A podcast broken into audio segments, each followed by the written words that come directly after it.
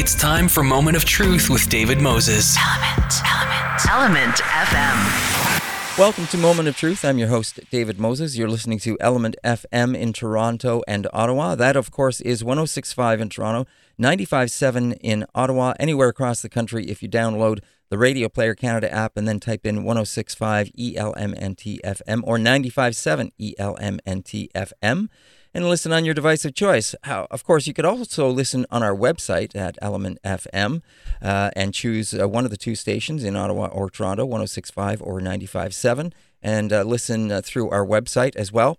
Which might come in handy uh, for our guests, uh, which we have with us on the show right now. They're south of the border, and we have with us Leo Nolan, and he is the executive director of the Iroquois Nationals, as well as Rex Lyons, and he is a member of the organizing committee. So, uh, gentlemen, I want to say uh, uh, Scano, Sego, uh, Segoli, and welcome to the show.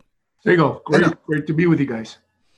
So, uh, you're here, of course, because recently there was some uh, some news about the Iroquois Nationals that they were not going to be allowed to go to the World Games uh, being held in, in Birmingham, Alabama in 2022. But of course, that decision was reversed, and, and, there was some confusion, first of all, with the organizing committee itself, because they said that the Iroquois Nationals didn't represent a sovereign nation. Uh, but that was reversed. Uh, and then, of course, by the time that decision was reversed, unfortunately, the Iroquois Nationals uh, couldn't go because all eight uh, all eight spots had been filled. But by chance that a team, the uh, the actually 12th place team, the the Ireland team, said, "You guys got to be there," and they gracefully bowed out and and opened up a spot for the Iroquois Nationals to go. Can you take us back and tell us a little bit about you know leading up to this? Were you guys expected to be on the roster right away? This is Leo. I'll I'll explain real quick, like some of the background, then sure. Rex can tell you the specifics about okay. how we uh, managed to um, uh, have this uh, decision uh, changed. Um, you have to uh, uh, remember that one of the goals of World Lacrosse and its predecessors, ILF and FIL, has always been to um, bring lacrosse back into the Olympics. Mm. That's always a big goal, which yeah. is great. You know, it's probably the biggest sports uh, maybe the Super Bowl a little bit bigger, but I certainly think and, the Olympics are followed. And, and it should be there. Lacrosse should yeah, be there. It's such a great game. Such a great yeah, it is a great game. So finally, we got it got uh, provisional uh, status right now to have lacrosse uh, uh, be considered for the Olympics in 2028 in Los nice, Angeles. Nice, nice. So that's always been the goal. And um, once that provisional status is lifted, either next year or the following year, um, then um, Olympic uh, Olympics will adopt the game of lacrosse as part of their um, part of their repertoire of um, sports, team that's, sports. That's very um, exciting. Yeah. So World Lacrosse, World Games, and the IOC all three all three are separate entities. Um, mm. World Games for the first time will have men's lacrosse yes. in its uh, portfolio of team sports. Um, when World Games does their World Games, which is the year after the Olympics, um, for team sports, they only allow eight countries to participate in team sport events um, and it was by invitation. Mm. World Lacrosse sent an invitation. We weren't included mm. for reasons were not really clear to us. We weren't privy to those kind of uh, conversations about what exactly went into that decision, but uh, we were left out, even though we're, we're the third ranked yeah. team in the in the world out of 68 countries that now play lacrosse, second in box lacrosse, indoor lacrosse. So we were kind of taken aback by this, but um, mm-hmm. that's sort of what uh, happened. And Rex can probably give you a little bit more insight into what uh, transpired after we found out about this. Okay, great. Uh, yes. Um, uh, first of all, thank you for having us on the program, and um, and uh, it's been a very interesting journey here. And as you already expressed, that um, uh, us being excluded uh, came as kind of a shock to us, uh, being that we are third in the world in the outdoor game and second in the world in the indoor game. You know, uh, we clearly have, have earned our spot. Mm.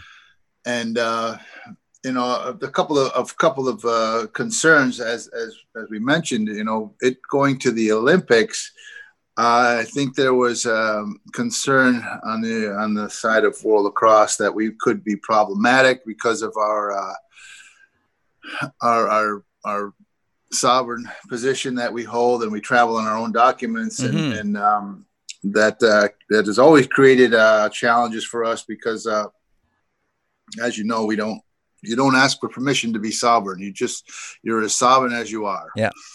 So that always uh, created challenges for us. But uh, anyway, I, believe that was uh, a large part of the the concerns on their part. But um, not getting in touch with us or not having us as part of the, the, conversation where we could have put our heads together probably could have avoided some of the uh, uh, melee that was happening on social media and, and everything else that that was kind of uh, beyond our control. But um, once we found out, we we we directly responded to to World Lacrosse and and um, expressed our uh, our disappointment and not only our disappointment but uh, we weren't going to accept that position because we didn't think it was just, and we we initiated some meetings with uh, World Lacrosse and, and and see how we could potentially address this issue because uh, we knew that if we didn't get into the World Games, it'd be a slim to no chance of us participating in the Olympics. Mm, so right. we had a,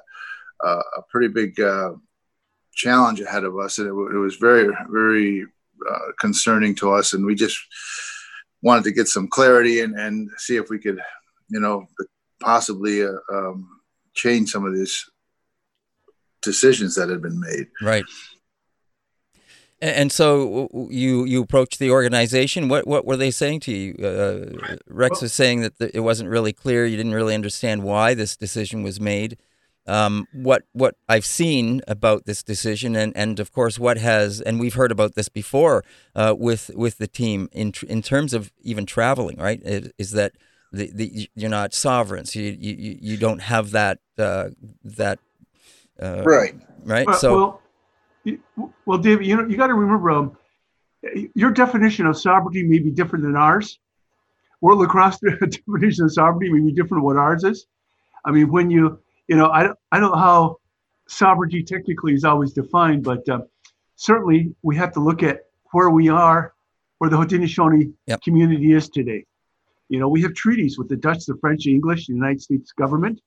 We have a government to government relationship here in the United States with the United States government. It's not based on race. Our relationship is based on a government to government relationship. Right. So we have treaties with our with these countries. You don't make treaties with yourself. Right. You don't make treaties with your own citizens. So technically, when it comes down to it, our sovereignty is probably stronger than a lot of other countries. Um, certainly, we have our own passports. We traveled on them before. Um, they've been accepted. Um, sometimes we run into issues. Um, sometimes we don't. But um, so it, it's a matter of uh, we hold our own territories. Mm-hmm. You know, at least seven in New York, upstate New York, ten in uh, Canada. Yep. Uh, one in Wisconsin, one in, uh, in Oklahoma. So we have um, uh, in some respects, I think we meet the definition of sovereignty in a lot of different ways, and more, more so than maybe other other entities, other communities may may do that. Um, certainly, we, have had a lot of dealings with the United Nations, which of course another uh, organization that you know looks at sovereignty very closely.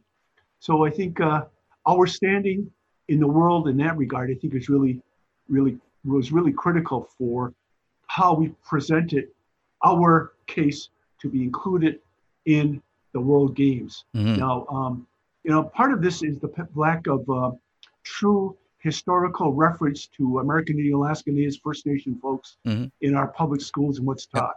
Yep. yep. So a lot of folks don't quite quite understand that kind of um, uh, relationship that our sovereign uh, yeah. entities have with with other governments. Um, second thing I wanted to make sure you know about is that we had no intention, none whatsoever, of taking another country out right. of that eight team invite, yes, eight country invite that went yes. went forward by yes. World Lacrosse for the World Games. Yes. We had no intention of doing that at all. We were hoping that perhaps they could expand the field mm. to maybe nine or ten teams, mm. But um, World Games uh, basically has a hard and fast rule. I guess it says team sports only eight countries can can, can compete. Um, we were not privy to both the decision that was made about those invites before they were sent out uh, we, like Rex said, we did immediately, when we found out, immediately contacted World Lacrosse. They immediately sent back a note saying that that was part of the issue. Um, they're looking to not jeopardize the chances of getting lacrosse in the Olympics, which we certainly can appreciate. But however, like Rex said, I think we were involved in the early decision making. We could have helped um, ameliorate this um, kind of situation. So again, we were not in favor of knocking any country out. Right. Uh, every country that does this and spends a lot of time preparing your team and all the resources got put together to get a team to a, a world lacrosse uh, championship takes a lot of energy. And most most of these countries do it on a volunteer basis. So that right. was certainly our intent. But uh, right. I, well, I, I appreciate I appreciate what you just said there about sovereignty, and what I meant by it when I said that was that you're perceived as not having sovereignty. That's what I should have said because I certainly understand the sovereignty issue and and uh, all of those things that you just referred to. So thanks for for clarifying that uh, and and bringing that up. Um, you know, the thing is that as the creators game, as you know, the the Haudenosaunee are the the create are the the creators of the game, and it came from the creator. It was given to the Haudenosaunee for uh, medicine as well as uh, entertainment for the creator, uh, and and that history alone, uh, that that uh, the fact that it came from uh, from the Haudenosaunee you would think that it's it's a slam dunk, if you pardon the expression, that that the Iroquois Nationals should be there. Yeah, I, I, would like to expand a little bit on that. You sure. know, uh, to add to to what what Leo was saying, you know, as, part of part of the uh, the sovereignty concerns, you know, we, the uh, the World Games uh, loosely uh, uses the um, the the uh, IOC's um, criteria which uh, means you have to be a recognized nation state within the mm. uh, in the United Nations, right, right. and which we you know we didn't fall into that right. category. There's not there's there's no box to check for for where we fall, you mm. know, mm-hmm. and so. Uh, this has always been a challenge for us, but a lot of these uh, challenges were not of our own making, you know. Yes. Uh, and one of the things that makes it very complicated is that we're located in both Canada and U.S. Yep. And in order to get a barcode in the in our um, uh, passport, there you have to have three entities agreeing on, on you know terms and conditions, which makes it uh, even more complicated. Mm. You know, so so that was uh, part of the issue, and and and you know the ongoing the the, the political aspects of the of, of, the Olympics is a lot more stringent. Mm. You know, but that I, I believe was one of the one of the immediate uh, hurdles is that they were, you know, they work, at, you know, it's kind of a prelude to the Olympics. So they were using the criteria that, uh, you know, we needed to address and, and which we, which I think we did very effectively. And I think it was kind of a blessing in disguise because we were able to address some of these issues going forward so that when we get to the next challenge, which is, um, you know, creating an NOC, which is National Olympic Committee, uh, that's going to be a very challenging uh, undertaking. That we've already made some very uh, healthy inroads to to uh, establishing our position, and I think uh, we kind of got ahead of the curve, having to deal with this, you know, in, in, in the time that we did. Right.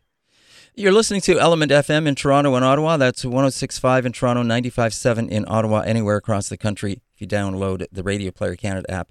Please don't go away because we will be right back with more right here on Element FM right after this. Now back to Moment of Truth with David Moses. Element, Element, Element FM. My guests here on Moment of Truth are Leo Nolan. He's the executive director of the Iroquois Nationals, as well as Rex Lyons, and he's a member of the organizing committee for the Iroquois Nationals. And we were talking about the Iroquois Nationals and the fact that they will be going to the World Games in 2022.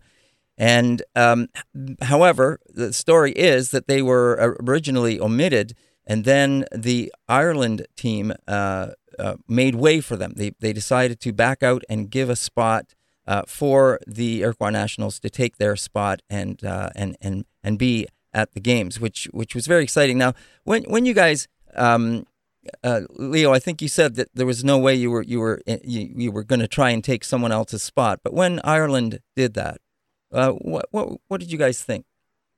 Well, my my first reaction, David, was that um, empathy mm. for the Irish team players mm. and coaches. Mm. Um, you know, getting to a world championship, world games is, is technically, I guess, some something of a world championship, mm-hmm. I believe, and um, certainly having the top eight countries there certainly makes it makes that happen that way. So I was really, uh, I I was uh, uh, at, at, a certain amount of uh, concerned for the Irish players and, the, and their team mm. and, and, doing this uh, magnanimous mm-hmm. gesture that mm-hmm. they did. Uh, that was my first reaction. Second reaction was, well, you know, I even though I felt uh, a, a, bit of a sorry, sor, sor, sorrowfulness for what what occurred to them. Um, at the same time, you know, this should not have happened this way. It should have been done in the right way in the beginning and communication mm-hmm. and, and, and making sure that everyone understands each other's uh, status, so to speak. Um, I think is really important. So I, I felt well, you know, a, a right was wrong, a, a wrong was was taken care of.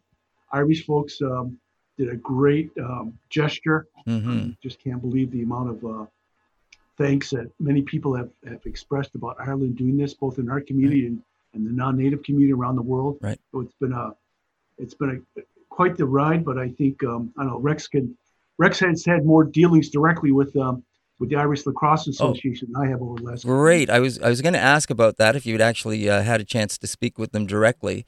Yeah, we we, we arranged a, a meeting, a Zoom meeting with uh, Michael Kennedy, the CEO for uh, Ireland Lacrosse, and um, you know we we are overwhelmed, you know, with gratitude and respect for for uh, you know the, their selfless initiation of, of uh, you know the initiative to to give us uh, you know relinquish their position and, mm-hmm. and give us a spot and we wanted to express that and uh, one of the first things we did was we changed all of our, our colors on all our social media platforms to green and gold mm. which which really uh, which really got a lot of uh, enthusiastic uh, uh, engagement you know nice. and people wanted to buy buy the hats because we had we had our our logo our, our eagle head right there in, in green and gold. People want the hats, the t-shirts, you know. So we we've we've created this special bond because uh, yeah.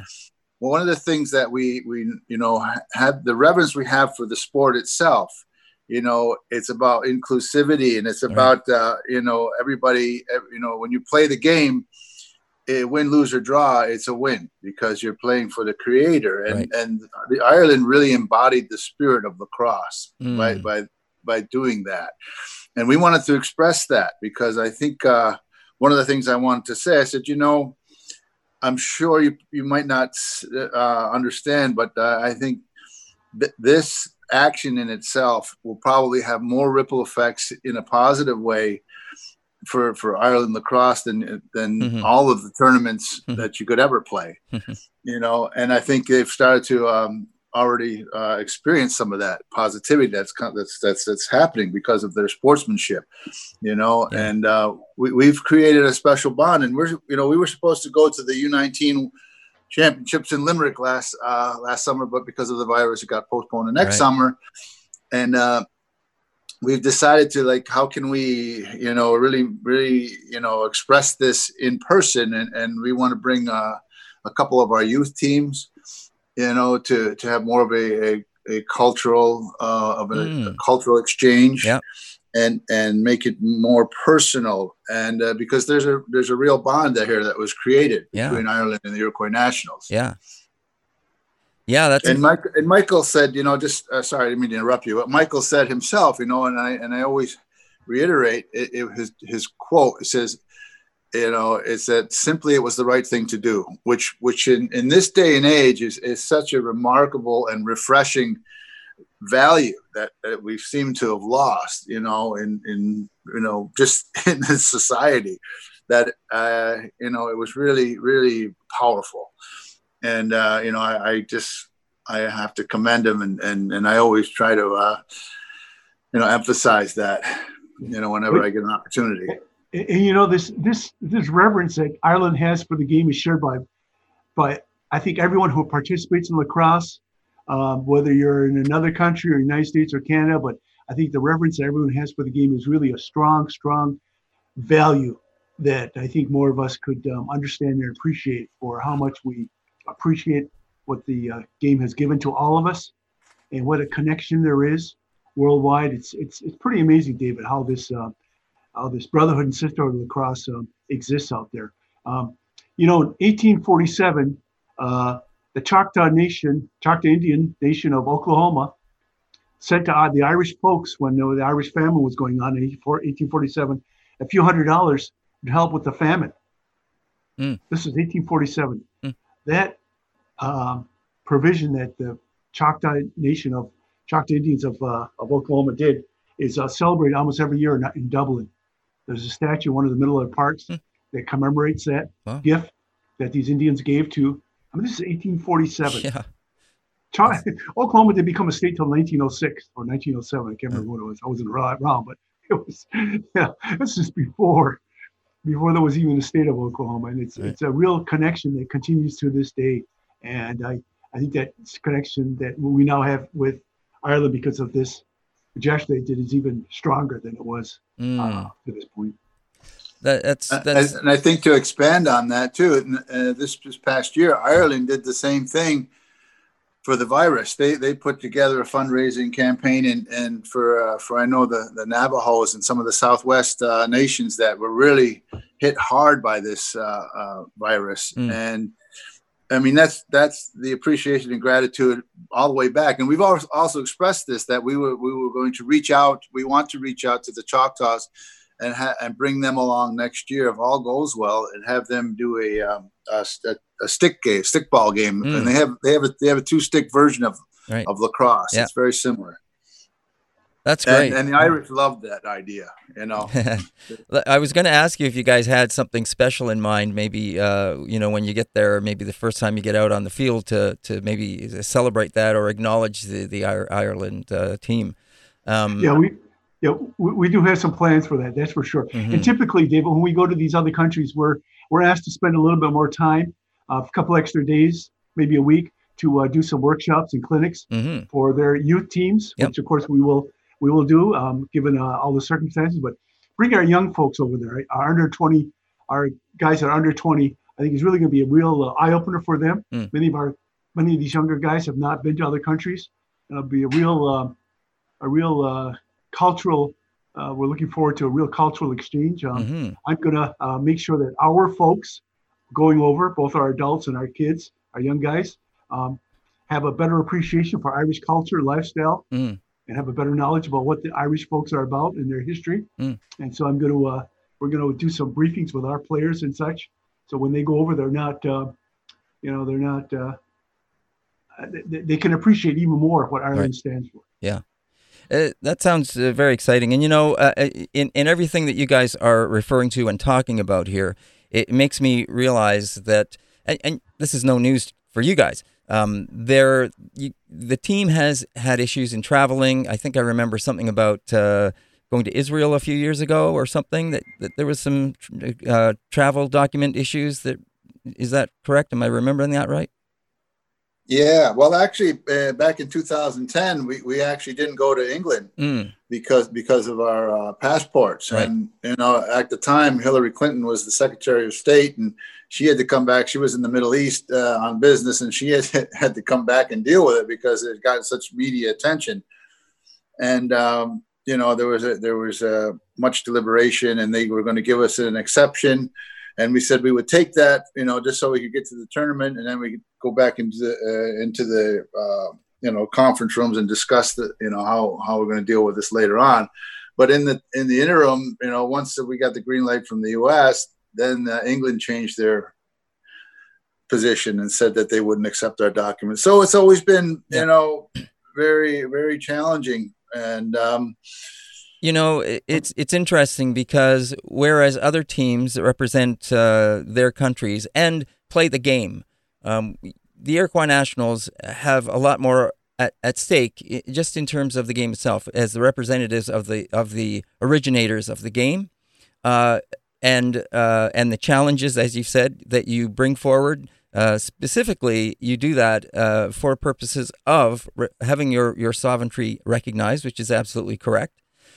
Um, but those challenges, I think, make uh, you know have have uh, further uh, benefits to to other people outside of the game, of course, as well. And it raises that whole uh, profile, not only of the team, but of of uh, the Haudenosaunee, um, and um, it paves the way for different changes. I, I guess you know it's interesting because the, it can't help but be somewhat political In in in some ways, this the, what you guys are doing. Um, and so where I'm going with this is what you were just saying about going to Ireland and, and the exchange and that bond.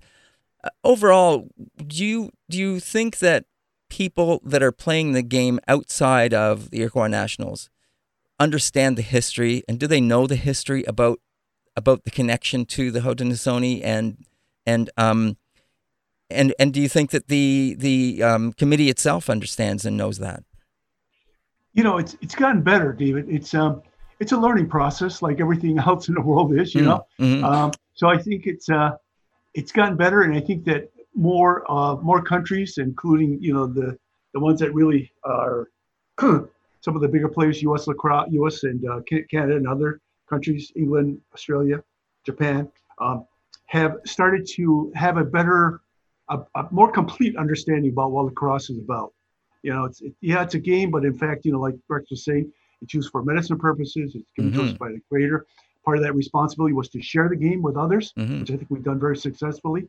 So yeah, I think it's um, it, it's gotten better. It can it can always get better because you have new people coming into the into the uh, network of lacrosse folks, and uh, the more we can do with the youth, uh, both here in the United States, Canada, and other countries, I think is really important for us to for them to have a better appreciated understanding about what the game is. Um, when I played in college um, back in the late 60s, you know, very few of my college teammates um, understood what lacrosse was really about. Mm. They just saw it as a game that they yep. played in high school and went on to play in college. And uh, I think it's it's changing, David. I think it has a lot to offer. Yeah. Oh, absolutely. basic principles of yep. the game is. Yeah. You know. Absolutely. Um, uh, speaking of the game itself, um, how how are the how are the players taking this now? All this news. I think uh, it's been extremely positive. I think one of the things that really came to light is that, you know, being being uh, the, the, the, some of the uh, uh, success we've we've displayed, you know, people just assume that we're established and that they were they were kind of shocked that mm. we're still dealing with these uh, mm. these issues and globally, not and then you know within the lacrosse community and just just the general public, you know. Mm. And as you as you know that uh, just in society today, there's a lot of um, you know uh, concern with social justice, Black Lives Matter, yep. inclusivity. All of these things are starting to come to to light here, and people are, are very adamant about um, you know a healthier um, pathway forward. And and I think uh, you know we kind of it was very topical uh, our situation, mm. you know, and um, I know that.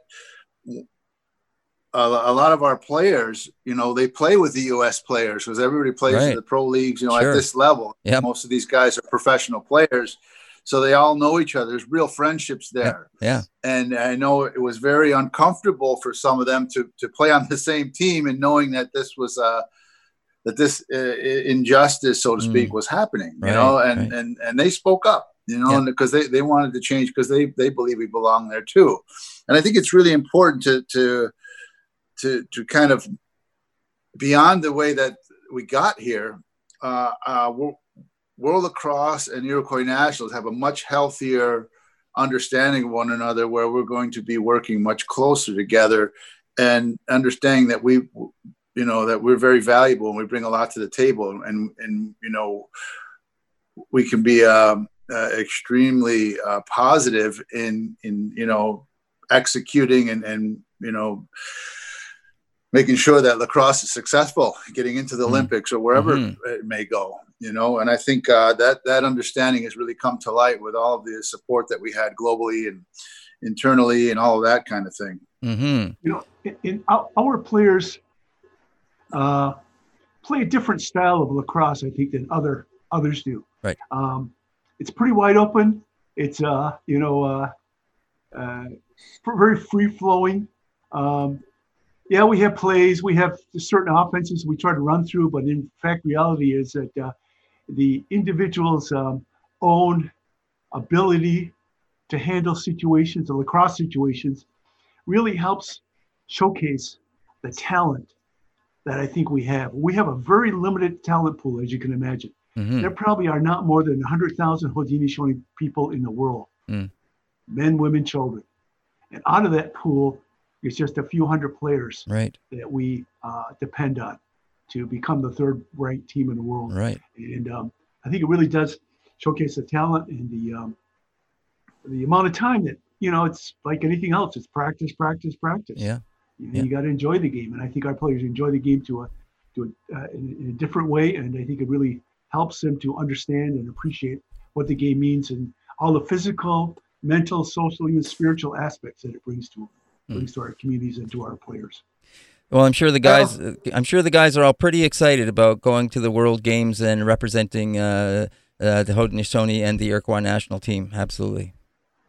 Well, I, you know, as as as you mentioned earlier, I said the players have a much deeper understanding of what the Iroquois National is all about. Because you know, a lot of times I was I was on the the original team, you know, and I and I played in three World Championships, and there was a a very painful evolution to where we got to oh, where bet, we are yeah. now in the, in, in, the standings. You know, because yeah. most of us were. Um, box players mm. playing the field game, mm. you know, which are, are t- two totally different yeah. animals. And. Um, you know, uh, it took a long time to get the understanding that the Iroquois Nationals, we know, had a, had a, a, a another mission, a parallel mission of the the, the uh, self determination and the sovereignty you know, where we could really had, had an opportunity in a platform, a vehicle to implement that. And I think the players today really understand that and they're really engaged in that. Mm. That's a huge shift, you know, where they said, what can we do? We, we can no longer just be the, be the players anymore. We, we also need to be the voice right.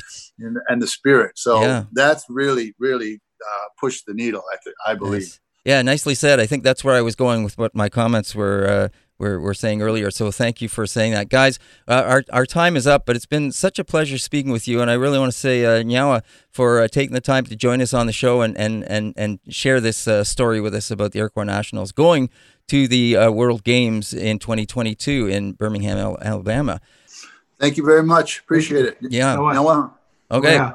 Okay. So, uh, yeah, okay, guys. Uh, Leo Nolan, he's executive director of the Iroquois Nationals, and Rex Lyons is a member of the organizing committee, and they will be going to the 11th edition of the World Games. It is the first time where lacrosse will be at the Games, and uh, very exciting, uh, very sort of uh, interesting story about how the uh, the Iroquois Nationals ended up there. But as you heard, it has involved the the Ireland team, and they've got a new bond with that, and that goes right in line with with lacrosse and the story of lacrosse and the Iroquois Nationals as they move forward. So congratulations to them. All the best. Hope they kick ass down there. And uh, it's been a pleasure having you here on the show. We always like having you with us each and every day.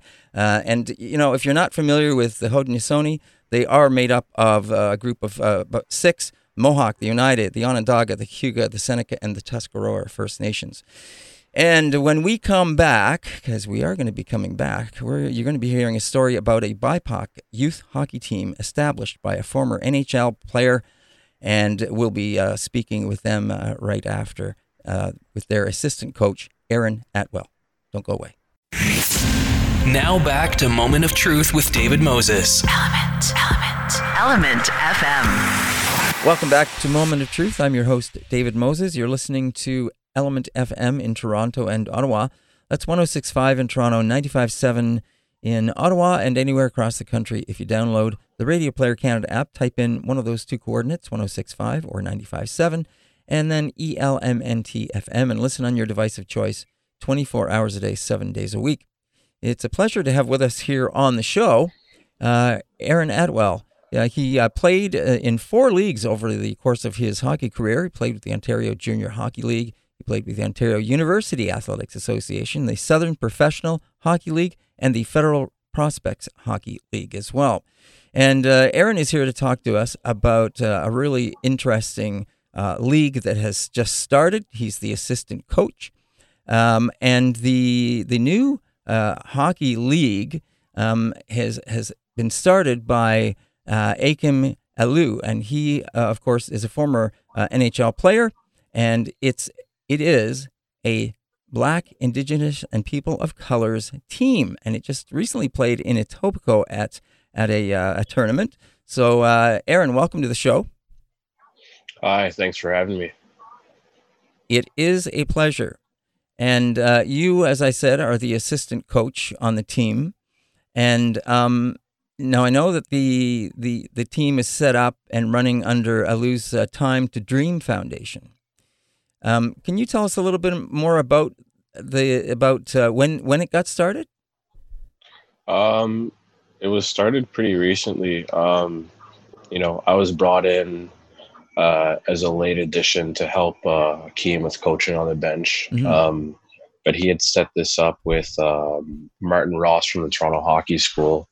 Um, and I think a couple of the parents had come together and uh, decided that they wanted to do this. Um, so they reached out to other ethnic players within their leagues to put together this team to play in the summer in these tournaments.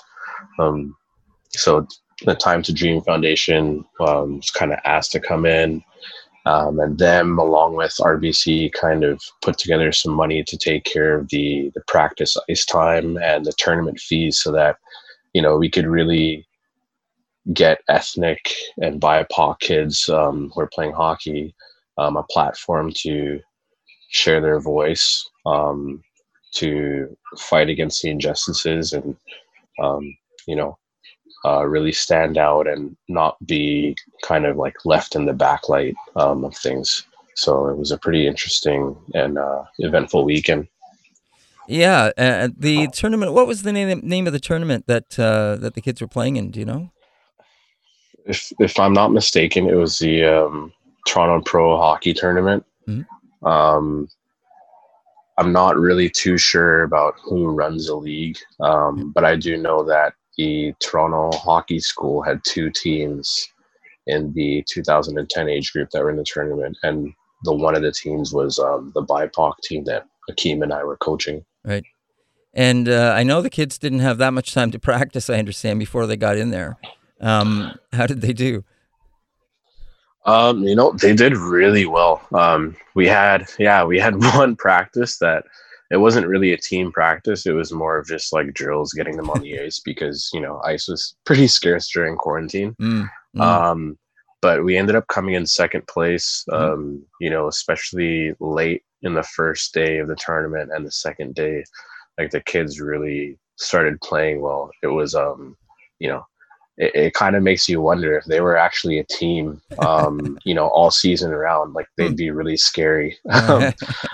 Um, uh, but they they competed really well. There's some really good hockey players. Um, yeah, was, I was I was actually pretty shocked. And, and, what are the age ranges of the kids? Um, so that team specifically was a 2010 age group. Mm-hmm. Um, so they were nine turning 10 uh, this year. Okay. When you say that age group, does that mean you guys have other uh, other teams in other age age groups then? Well, that that was the first team we really did any work with. Mm-hmm. Um, with plans for the future, we'll probably be involved with other teams at other levels. Um, you know, at lower levels, um, more like towards grassroots. Mm-hmm. you know, maybe like older athletes. Um, you know, so for now it was just that one team, but we don't know um, exactly what's going to happen in the future. Yeah, and and the idea of this, uh, I guess Akim wanted to to get this team going because of of a number of things. Uh, you talked about a couple of them, but I guess he, he referred to when he was young, he didn't always have those opportunities. Uh, as with a lot of these kids, uh, may not have those opportunities uh, to be able to play, to get the hockey uh, equipment, to get the, the, ice time, to get all those opportunities that many other kids may have had, may have and he wanted to uh, get these t- kids together uh, to give them that opportunity. But also, he, as you as you say, it's about the uh, the BIPOC uh, opportunity of, for getting these kids and exposing them and getting more kids involved with the team, so that ultimately the NHL can pick from a larger roster of, of players uh, uh, and and cross across ethnicities, right? Ethnicities. Yeah, I mean, um, it was it was tough for both him and I growing up. Like we mm. we played together growing up. Um, mm.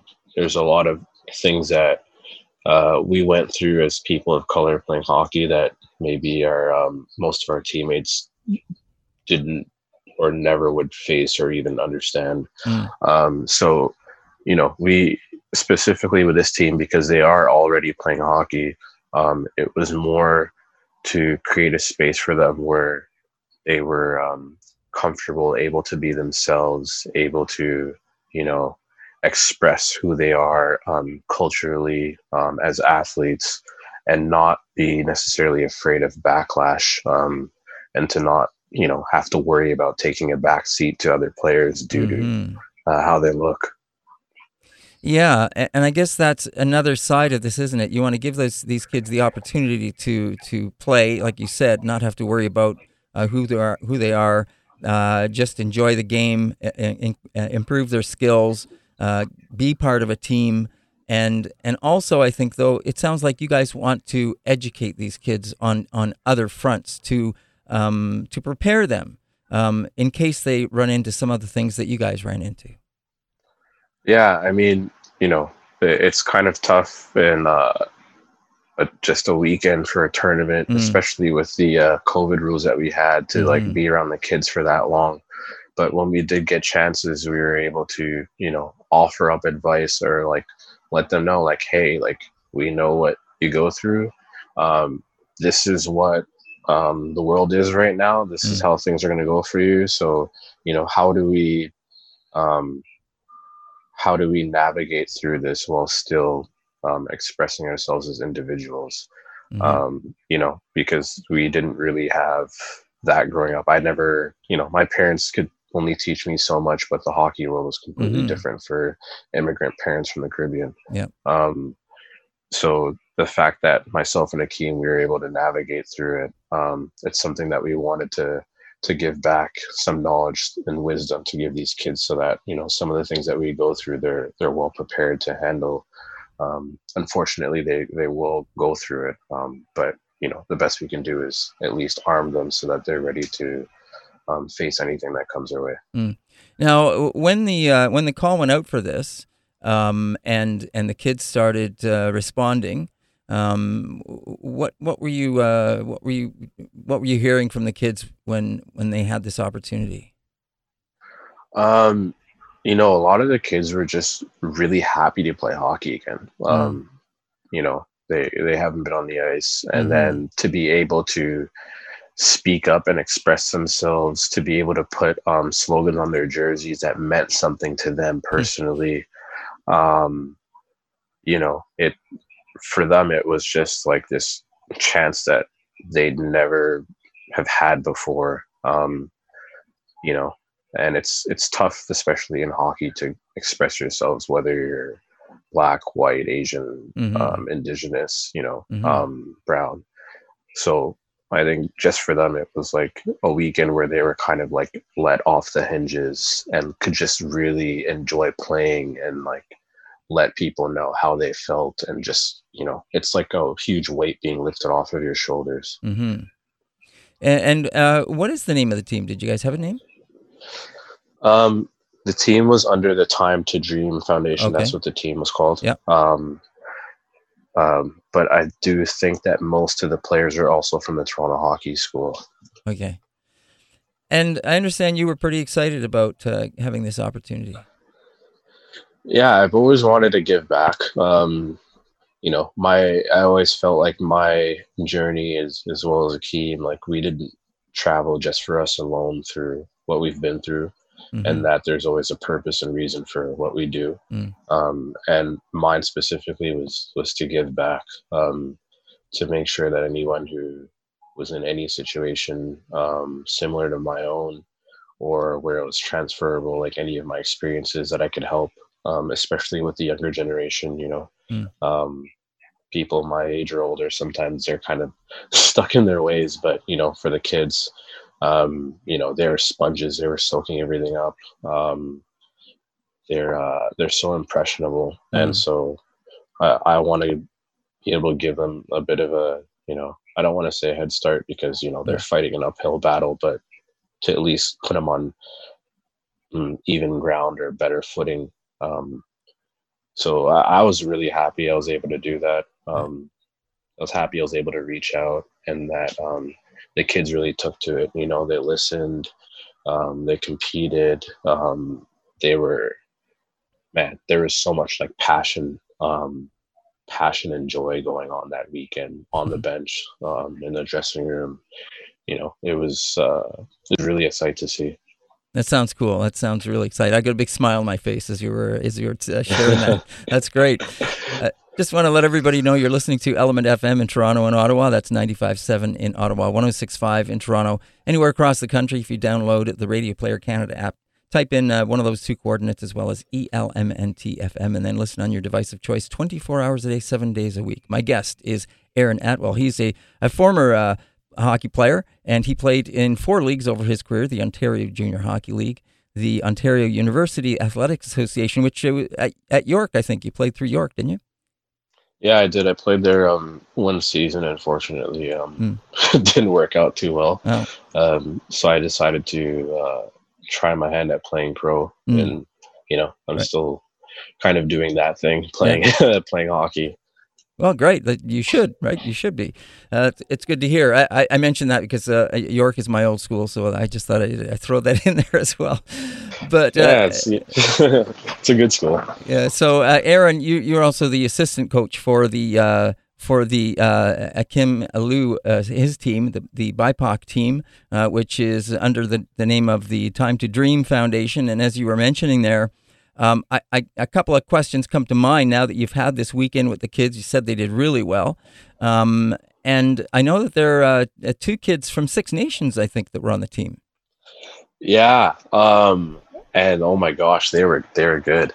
Um, you know what? I didn't have much time with the kids, mm-hmm. but uh, one of them was either um, his name was Caden or Tyler. Right. I'm not sure. Okay. And the other one for sure I remember because I was handling more of the the D side of things. Mm-hmm. Um, his name was Dine. Dine was mm-hmm. he impressed me probably one of the most impressive players that weekend. Mm. Um, he was really good. The way he just moved, you could tell he was like thinking, reading the game. Mm. Um, and uh, if I'm not mistaken, I'm pretty sure he, yeah, he was off a reserve uh, 20 minutes out from Brantford. Yep.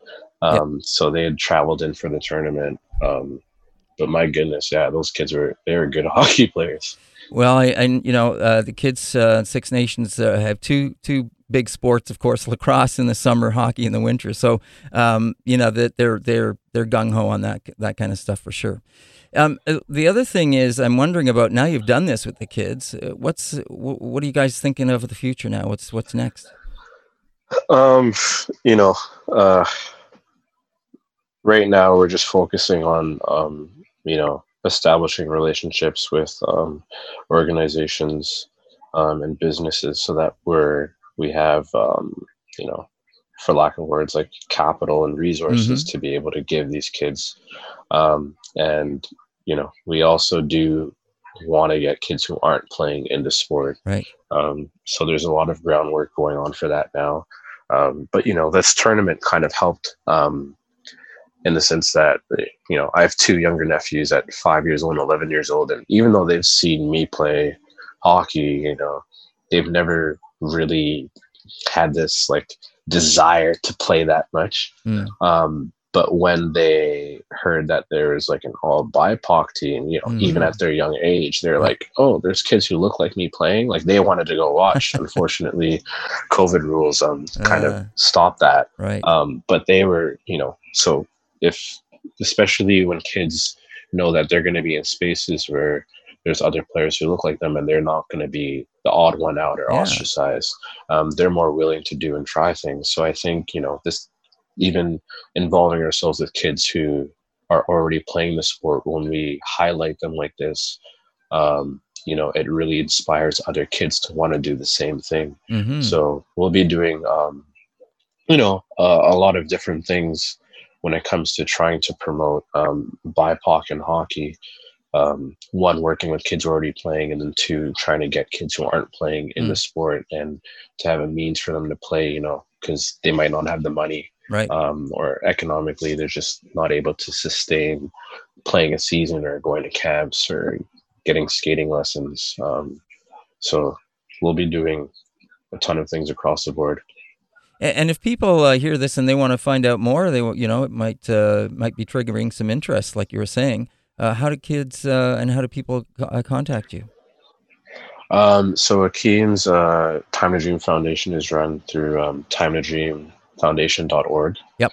Um, there's that website. Um, he's also doing a lot of stuff with um, the Hockey Diversity Alliance. Okay. Um, both you can also look up on Twitter and Instagram yep. under their same names, um, official HDA and Time to Dream Foundation. Right.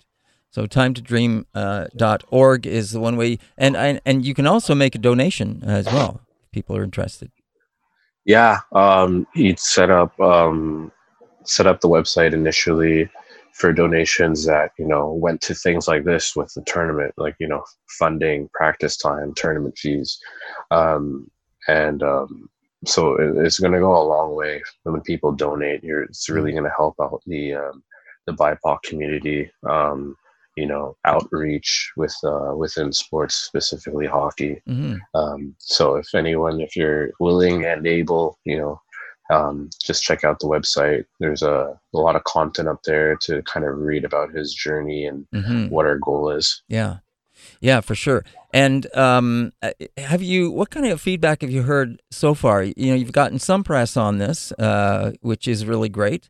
Um, have you had uh, people uh, just call out of interest, or people with you know that are parents of kids that maybe want to get involved?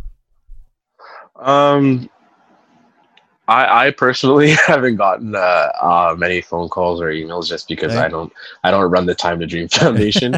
I'm sure I'm sure Akim has been bombarded with uh, yeah. uh, a lot of things from A to Z. Yeah. Um, but you know when it comes to um, social media and um, the mm. content that we've been putting up, yeah. there's been a lot of positive feedback. Yeah. Um, you know, from BIPOC, from you know Caucasians. Yeah uh, mothers, fathers, daughters, brothers, like mm-hmm. just a whole bunch of people who have been pretty supportive of it. Mm-hmm. Of course, there are still people who are, you know, trying to pick out negative pieces to what we're doing, you know, right, to right. support their own ideals. But right. uh, it's it's something we're prepared to to deal with. You know, mm-hmm. um, it's nothing new. But there there has been a a huge amount of support, which is really nice to see. That's great. Uh, listen, Aaron, just before we go, is there anything else we haven't touched on that you think uh, is important to mention and, and share? Um, you know, I, I was actually speaking to um, Dine's father during the tournament, mm. um, and I told him that one of the only coaches I've had who ever gave me my dues um, was actually indigenous. His name was Mike Sharon. Mm. Um, he coached me my third year of hockey when I was playing for the um, All Star team for the House League, mm. and uh, against all the parents' wishes, he gave me the captaincy and he gave me a bunch of ice. He gave me my dues, basically um, dues that I had worked for, mm. and you know that's that's one person I'll never forget. I don't think he was coaching much afterwards. Um, I saw him some years later um, doing scorekeeping when I was playing. Um, it might have been juniors or I was playing AAA mm. um, up at Westwood Rink. Mm. But uh, if if he's if you're listening out to this uh, radio show, I just I just want to say thank you for what you did for me. It it really helped kick things off for me, um, and one of the reasons why you know I'm inspired to give back to uh, BIPOC in sports. Wow, uh, Aaron, I wasn't expecting that, but that is a beautiful story to share. I think that uh, that it, you know we've heard about these stories about coaches that inspire and co- coaches that that uh, uh, have lasting impressions on kids, and uh, you just shared a direct one right there for us, and we really appreciate you doing that. That's that's really wonderful, and uh, and thanks for doing it on our show, and thanks for being on our show. It was great to have you. No, it was my pleasure. Thank you very much. Yeah, for sure. You take care and all the best with this in the future and, and everything you do. Thank you. I appreciate it. All right. Take care. Aaron Atwell, he's uh, the assistant coach for the BIPOC team that has been put together for the uh, through the Time to Dream Foundation and and uh, Akim Aliu's a team, former uh, NHL player, and they just recently played in a tournament in Etobicoke, and uh, that is uh, they they have uh, black, indigenous, and uh, people of color on that team. And uh, what a great story! And thank you for listening right here on Element FM and Moment of Truth. This has been Moment of Truth with David Moses. Element, Element, Element FM.